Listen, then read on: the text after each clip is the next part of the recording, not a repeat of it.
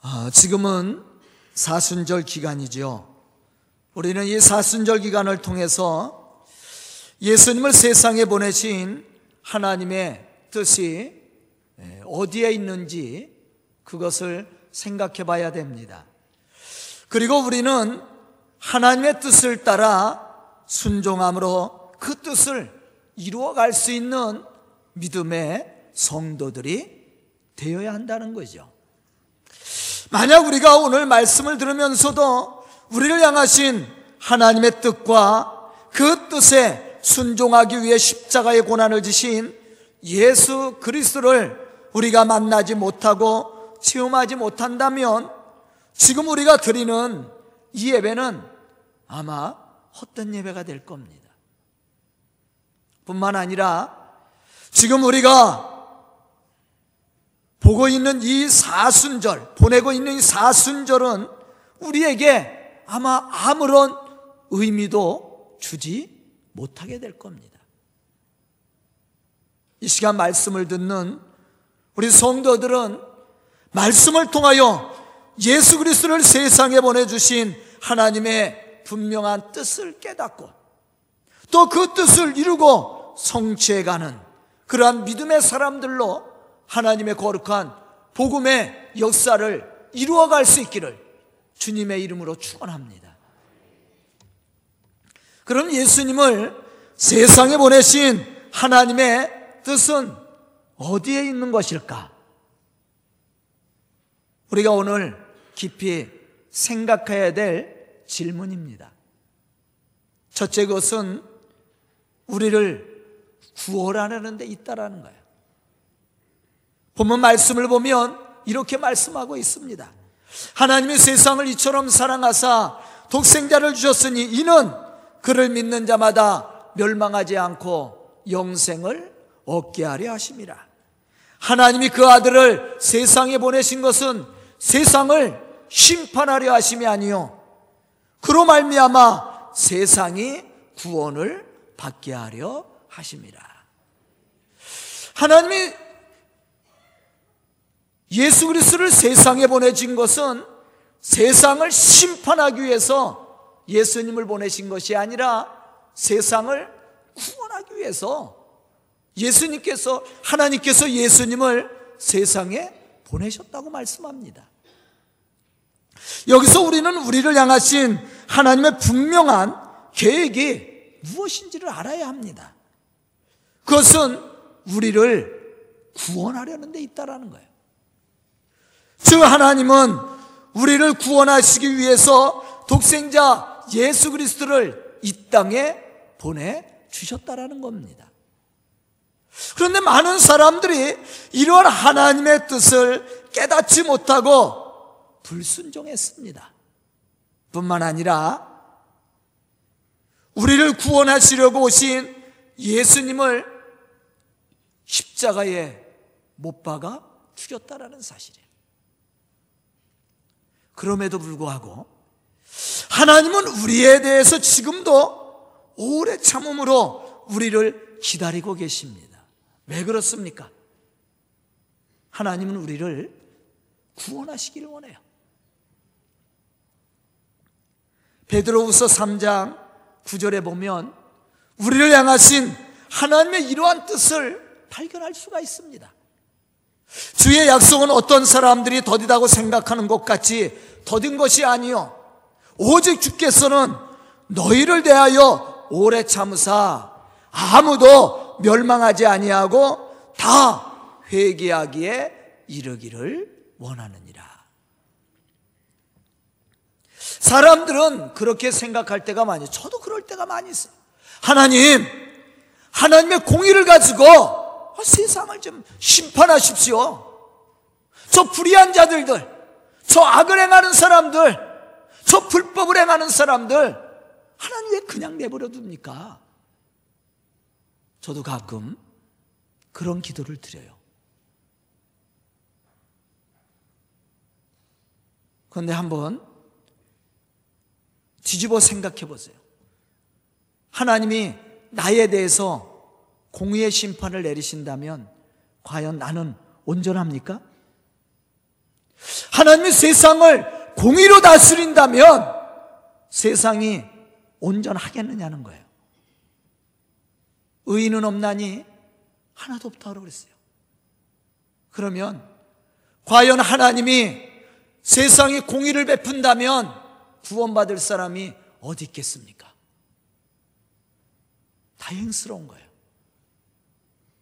하나님이 우리에 대해서 오래 참으시는 것, 그것이 우리에게는 다행스러운 일입니다.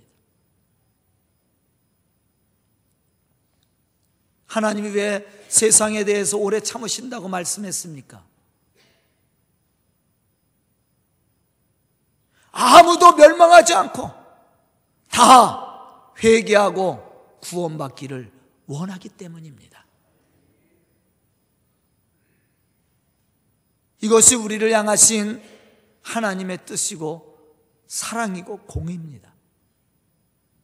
예수님은 이러한 하나님의 뜻을 이루기 위해서 이 세상에 오셔서 그 고난의 십자가를 치셨던 거예요. 요한복음 6장 38절로부터 39절에 보면 예수님은 이러한 사실에 대해서 고백하고 있습니다. 내가 하늘에서 내려온 것은 내 뜻을 행하려 함이 아니요 나를 보내신 이의 뜻을 행하려 함이니라. 나를 보내신 이가 누굽니까? 하나님이죠. 하나님의 뜻을 행하기 위해서 예수 그리스도가 세상에 오셨다라는 거예요. 나를 보내신 이의 뜻은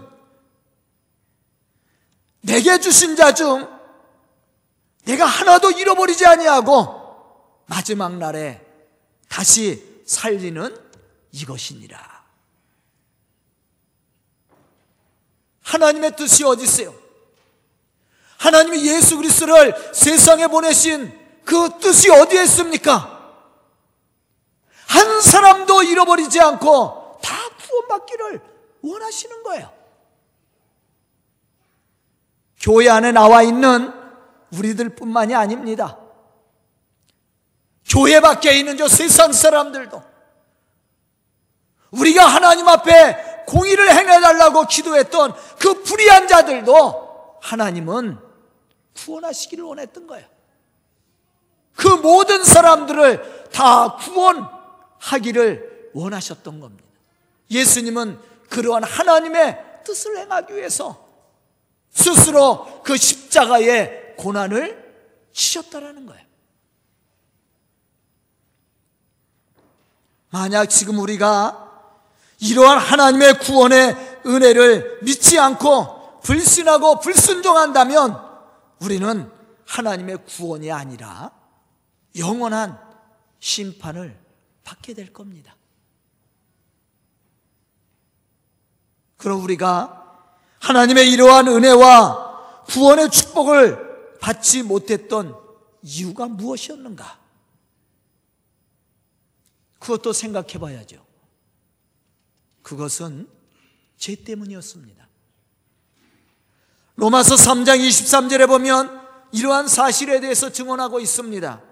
모든 사람이 죄를 범하였음에 하나님의 영광에 이르지 못하더니 그리스도 예수 안에 있는 속량으로 말미암아 하나님의 은혜로 값없이 의롭다 하심을 얻은 자 되었느니라.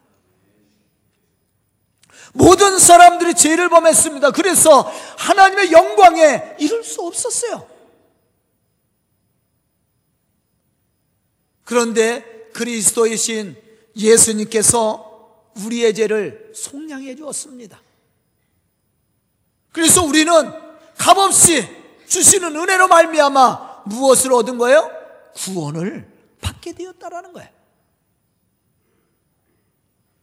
여기서 우리는 왜 예수님이 이 죄 많은 세상에 오셔야만 했으며 그를 보내신 하나님의 참된 뜻이 무엇인지를 발견할 수가 있습니다. 뿐만 아니라 왜 우리가 하나님의 그 풍성하신 구원의 은혜를 받지 못했는지를 알 수도 있어요. 그것은 죄 때문이었습니다. 죄가 하나님과 우리 사이를 어떻게 해놨어요? 갈라놓았어요. 제가 하나님의 은혜와 축복을 바라볼 수 없도록 우리의 영적인 눈을 가려버렸습니다.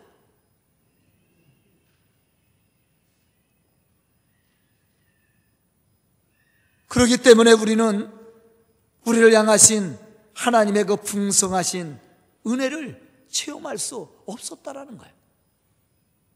이러한 우리의 신앙의 눈을 뜨게 하고 우리를 구원하시려는 하나님의 그 풍성한 은혜를 바라보고 체험할 수 있도록 예수님은 이 세상에 오셔서 우리의 죄의 문제를 해결해 주었다라는 거예요. 중보자로서. 죄 때문에 우리는 하나님과 영적인 교제를 이룰 수가 없었습니다.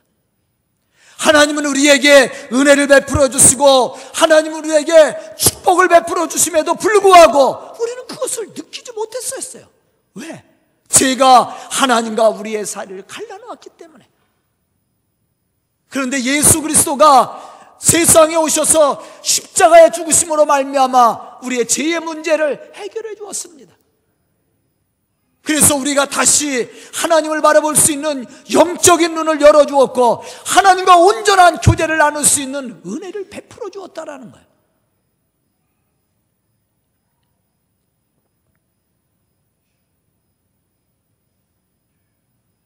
참으로 오늘 말씀을 듣는 우리 성도들은 믿음의 사람들이 되어서 우리를 향하신 하나님의 온전하신 뜻을 깨달아 할 뿐만 아니라 그 일을 이루고 성취해가는 그러한 믿음의 성도들이 다 될 수 있기를 주님의 이름으로 축원합니다. 두 번째 하나님이 예수님을 세상에 보내신 이유는 우리의 죄의 문제를 해결해 주시고 구원의 참된 은혜를 받게 하려는 데 있었다면 구원의 은혜를 받은 우리를 향한 하나님의 뜻은 무엇입니까? 첫째로 하나님의 뜻을 따라 선한 일을 행하게 하려는 데 있다는 겁니다. 에베소서 2장 10절에 보면 이러한 사실에 대해서 말씀하고 있습니다. 우리는 그가 만드신 바라 그리스도 예수 안에서 선한 일을 위해서 지음을 받은 자니 이 일은 하나님이 전에 예비하사 우리로 그 가운데서 행하게 하려 하심이니라. 우리는 선한 일을 위해서 지음을 받은 하나님의 자녀였습니다.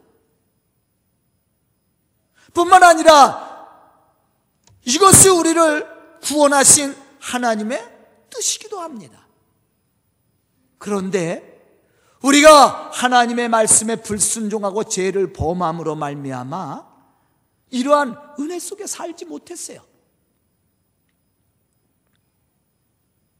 예수님께서 십자가에 죽으신 것은 우리 죄의 문제만 해결하기 위해서 죽으신 것이 아니에요.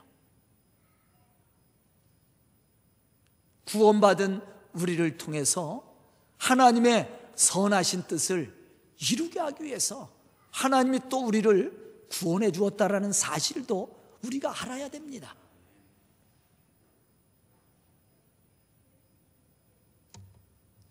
다시 말하면 하나님이 우리를 창조하신 이유는 하나님의 선한 뜻을 위해서이고 하나님이 우리를 구원하여 주신 이유는 하나님의 선하신 일 가운데서 행하게 하사 하나님의 구원의 역사를 이루어 가기 위해서 하나님이 우리를 죄악 가운데서 구원해 줬다라는 거예요. 디모데전서 1장 15절로부터 16절에 보면 바울은 이러한 사실에 대해서 증거하고 있습니다. 미쁘다 모든 사람들이 받을 만한 이 말이요. 그리스 예수께서 죄인을 구원하시려고 세상에 임하셨다 하였도다. 예수님께서 왜 세상에 오셨다고 바울은 증거합니까? 바로 죄인을 구원하시려고 세상에 임하셨다라는 거예요. 죄인 중에 내가 개순이라. 그러나 내가 국류를 입은 까닭은 예수 그리스도께서 내게 먼저 일체 오래 참으심을 보이사 후에 주를 믿어 영생을 얻은 자들에게 본이 되게 하려 하십니다. 이 말씀 속에서 바울이 강조하는 두 가지 내용이 있습니다. 첫째는 예수님이 죄인된 우리를 구원하시기 위해서 세상에 오셨다라는 얘기입니다. 또 한 가지는 예수님이 죄인 된 우리를 국률이 여기시고 우리의 죄된 모습에도 불구하고 일체 오래 참으신 것은 우리로 하여금 믿는 자로서 본이 되게 하려는 데 있었다라는 거야. 주 예수님이 세상에 오셔서 우리를 위하여 십자가에 죽으신 것은 우리의 죄와 허물을 사하시고 구원의 은혜를 베풀어 주시기 위함이고 더 나아가서는 구원받은 우리로 하여금 하나님의 선한 뜻을 이루고 믿는 자와 믿지 않은 모든 자들에게 본이 되어 본이 되는 삶을 통해 하나님의 영광과 찬송이 되게 하려는 데 있었다라는 거예요. 왜 이것이 중요하냐? 이것이 하나님의 복음의 역사를 이루는 일입니다.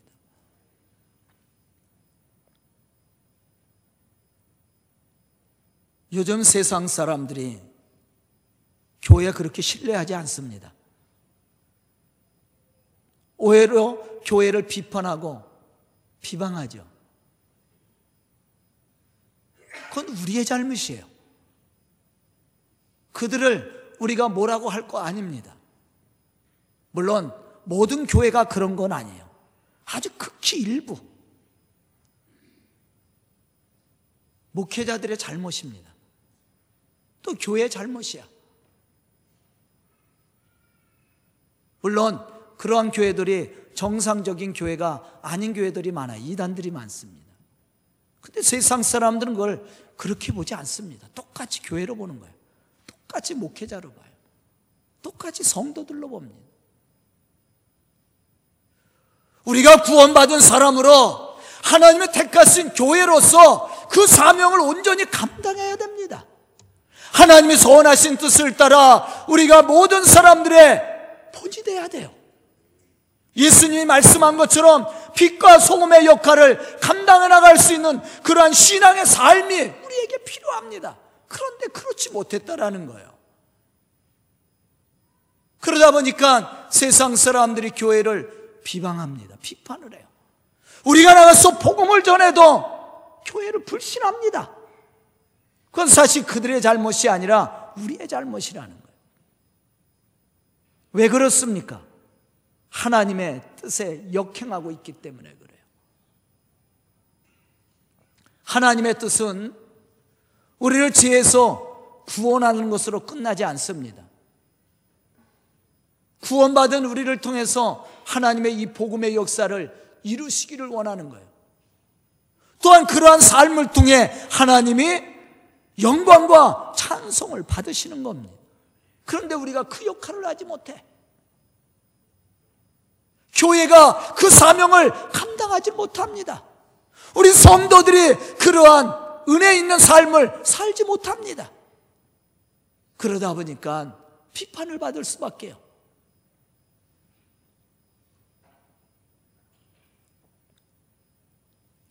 예수님이 세상에 오셔서 십자가에 죽으신 것은 우리의 죄의 문제만 해결하기 위해서 오신 것이 아니라 바로 죄의 은혜를 받은 우리를 통해서 하나님이 영광 받으시기를 원하시는 거예요. 우리가 감당해야 될 사명입니다. 에베소서 1장 11절로부터 12절을 보면 이러한 사실에 대해서 말씀하고 있어요. 모든 일을 그의 뜻에 결정대로 일하시는 이의 계획을 따라 우리가 예정을 입어 그 안에서 기업이 되었으니 이는 우리가 그리스도 안에서 전부터 바라던 그의 영광과 찬송이 되게 하려 함이니라.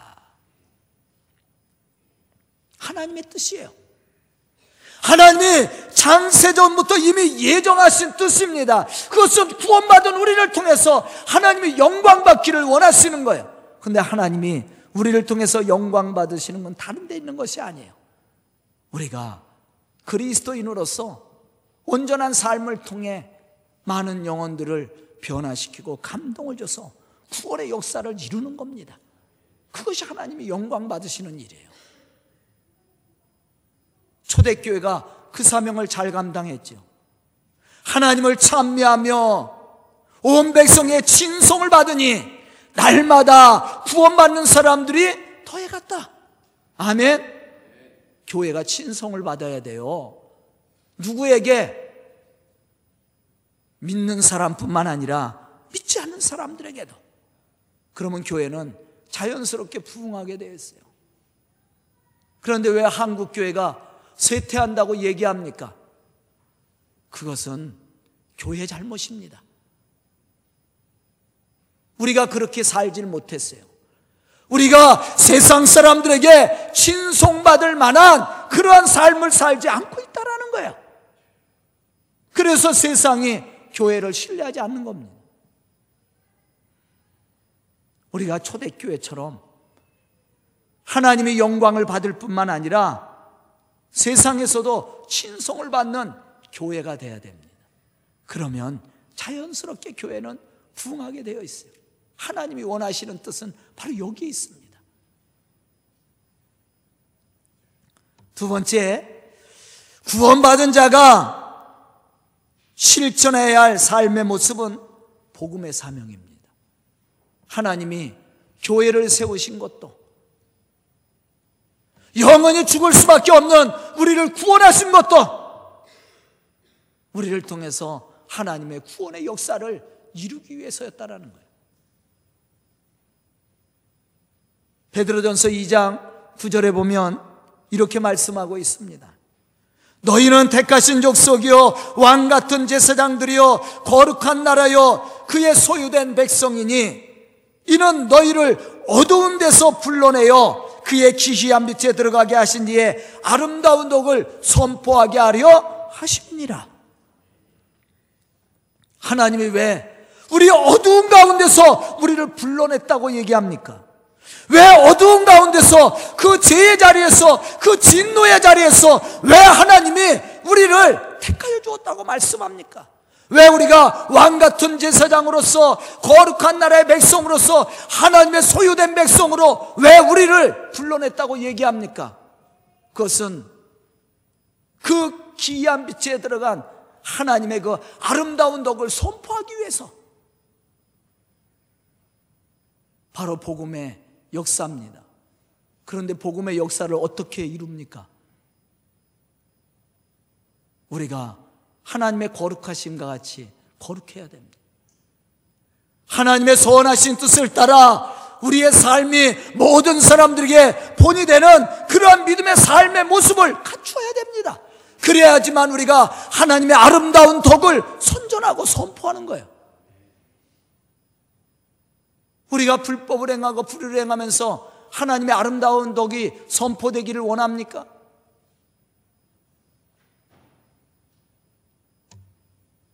하나님의 아름다운 덕이 선포되어지기 위해서는 우리를 어두운 가운데서 불러내신 하나님의 온전하신 뜻을 알 뿐만 아니라 그러한 삶의 열매를 우리가 맺어가야 되는 거예요.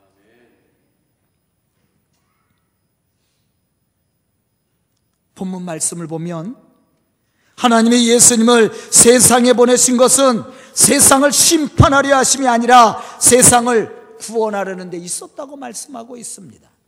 그렇다면 우리를 구원하신 뜻도 여기에 있음을 우리가 알아야 됩니다.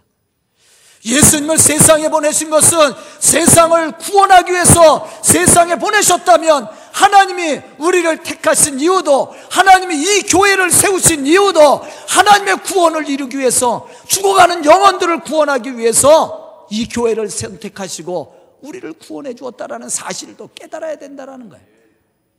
예수님을 세상에 보내신 이유와 이 세상에 하나님의 교회를 세우시고 그곳에 성도들을 불러 세우신 이유도 동일하다는 겁니다. 고린도후서 5장 18절로부터 19절에 보면 바울은 하나님이 예수님을 통해 우리를 구원하신 이유에 대해서 이렇게 고백했습니다. 모든 것이 하나님께로서 났으며 그가 그리스도로 말미암아 우리를 자기와 화목하게 하시고 또 우리에게 화목하게 하는 직분을 주셨으니 곧 하나님께서 그리스도 안에 계시사 세상을 자기와 화목하게 하시며 그들의 죄를 그들에게 돌리지 아니하시고 화목하게 하는 말씀을 우리에게 부탁하셨느니라. 죄의 문제, 이 죄의 문제 때문에 우리가 하나님과 교제할 수 없었다고 제가 이미 얘기했습니다. 하나님과 원수가 되었었습니다. 그런데 예수님이 이 땅에 오셔서 그 죄의 문제를 해결해 주었어요. 그래서 중보자가 되셔서 하나님과 우리 사이에 갈라졌던 이 벽을 허물어 주었어요. 죄의 벽을. 그리고 하나님과 온전한 교제를 나눌 수 있는 은혜를 베풀어 주었습니다. 그것을 화목하게 되었다. 그렇게 표현했어요. 뿐만 아니라 우리에게 직분을 줬습니다. 또 우리에게 부탁하신 말씀이 있습니다. 그게 뭐예요? 화목하게 하는 거예요. 우리를 통해서 저 죄악 가운데 살아가는 죽어가는 영혼들 그들을 구원하기를 원하는 거예요. 우리가 중보자가 돼서 우리가 복음의 증인자가 돼서 그런데요. 우리가 그 사명을 감당하기 위해서는요. 성도다운 삶을 살아야 돼요. 그리스도인으로서 거룩한 삶을 살아야 됩니다. 이 교회가 하나님 보시기에 아름다운 교회가 되고 세상 사람들의 진송을 받을 만한 교회가 돼야 됩니다. 그렇지 않고는 우리가 이 복음의 역사를 이루어갈 수 없는 거예요. 여기에 우리를 부르신 하나님의 뜻이 있는 겁니다.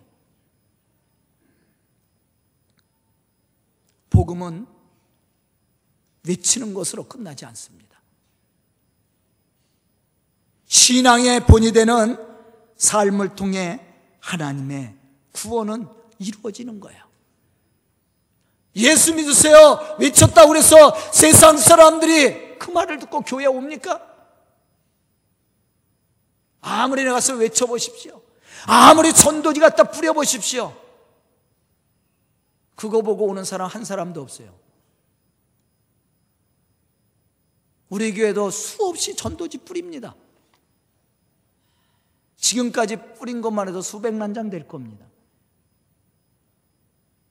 그래도 그거 해야죠. 하지 말라는 얘기가 아니에요. 그래도 해야 됩니다. 그거 보고 안 와도 우리는 여전히 복음 전해야 돼요. 근데 그것만 가지고 되는 것이 아닙니다. 교회가 교회다와야 된다라는 거예요. 성도가 성도다와야 된다라는 겁니다. 그러한 삶의 본이 되는 그러한 삶이 있어야 되는 거예요. 그래야 그 삶이 사람을 변화시키고 감동을 주고 또 하나님의 구원의 뜻을 이루어가는 거예요. 초대교회처럼 백성들에게 친송을 받아야 된다라는 거죠. 그것이 바로 하나님의 구원의 역사를 이루는 성도요 교회가 되는 겁니다. 그러한 성도와 교회가 하나님의 뜻을 이루어가는 겁니다. 하나님이 우리를 부르신 이유입니다. 오늘 말씀을 듣는 우리 성도들은 우리를 향하신 하나님의 뜻과 독생자 예수 그리스도를 통해 이루시고자 했던 하나님의 뜻을 바로 알고 또한 그러한 신앙의 뜻을 실천함으로 하나님의 구원을 이루고 성취해가는 그런 우리 성도들과 또 우리 서강교회가 될 수 있기를 주님의 이름으로 축원합니다. 기도드리겠습니다. 은혜로우신 아버지 하나님 감사합니다. 이렇게 귀한 시간 허락하여 주시고 주의 말씀과 은혜 가운데 거할 수 있도록 축복하여 주시니 감사합니다. 이 시간 기도하며 말씀들 우리 성도들 믿음의 사람들이 되게 해주시고 하나님의 구원의 역사를 이루는 믿음의 일꾼들이 될 수 있도록 축복하여 주시옵소서 우리가 제3과 구원의 은총을 받은 것 뿐만 아니라 우리가 나가서 하나님이 우리를 부르신 뜻을 깨달아 알며 그것을 이루고 성취해가는 믿음의 사람들이 되어 교회를 부흥시키게 하여 주시고 또한 이 땅 위에서 하나님의 복음의 역사를 이루어가는 믿음의 성도들과 이 교회가 될 수 있도록 축복하여 주시옵소서 예수님의 이름 받들어 축복하며 기도드리옵나이다. 아멘.